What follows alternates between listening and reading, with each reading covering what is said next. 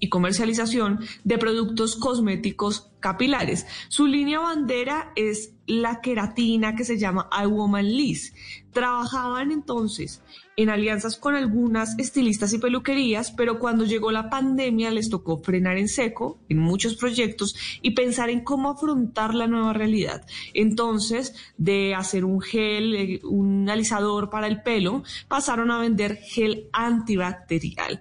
Hablamos con Rocío Vanegas y esto fue lo que nos contó del proceso. Pues obviamente nos tocó pegar un freno, ¿cierto?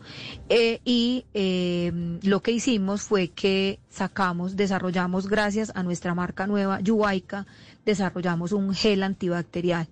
Ese gel está elaborado con aloe vera, microesferas de vitamina E, tiene amono cuaternario, tiene toda el registro en BIMA, el registro de marca, bueno, tiene pues toda la parte legal organizada, y lo que quisimos fue ayudarle a nuestras clientas y a nuestras distribuidoras con el tema de bioseguridad, con el gel antibacterial, ¿cierto?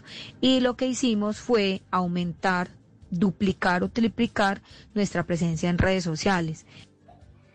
Pues además de repensar el negocio, de fortalecer sus redes sociales, como escuchamos, y de garantizar entregas a domicilio siempre, esta empresa pensó en el medio ambiente. Entonces ideó una estrategia para cuidarlo.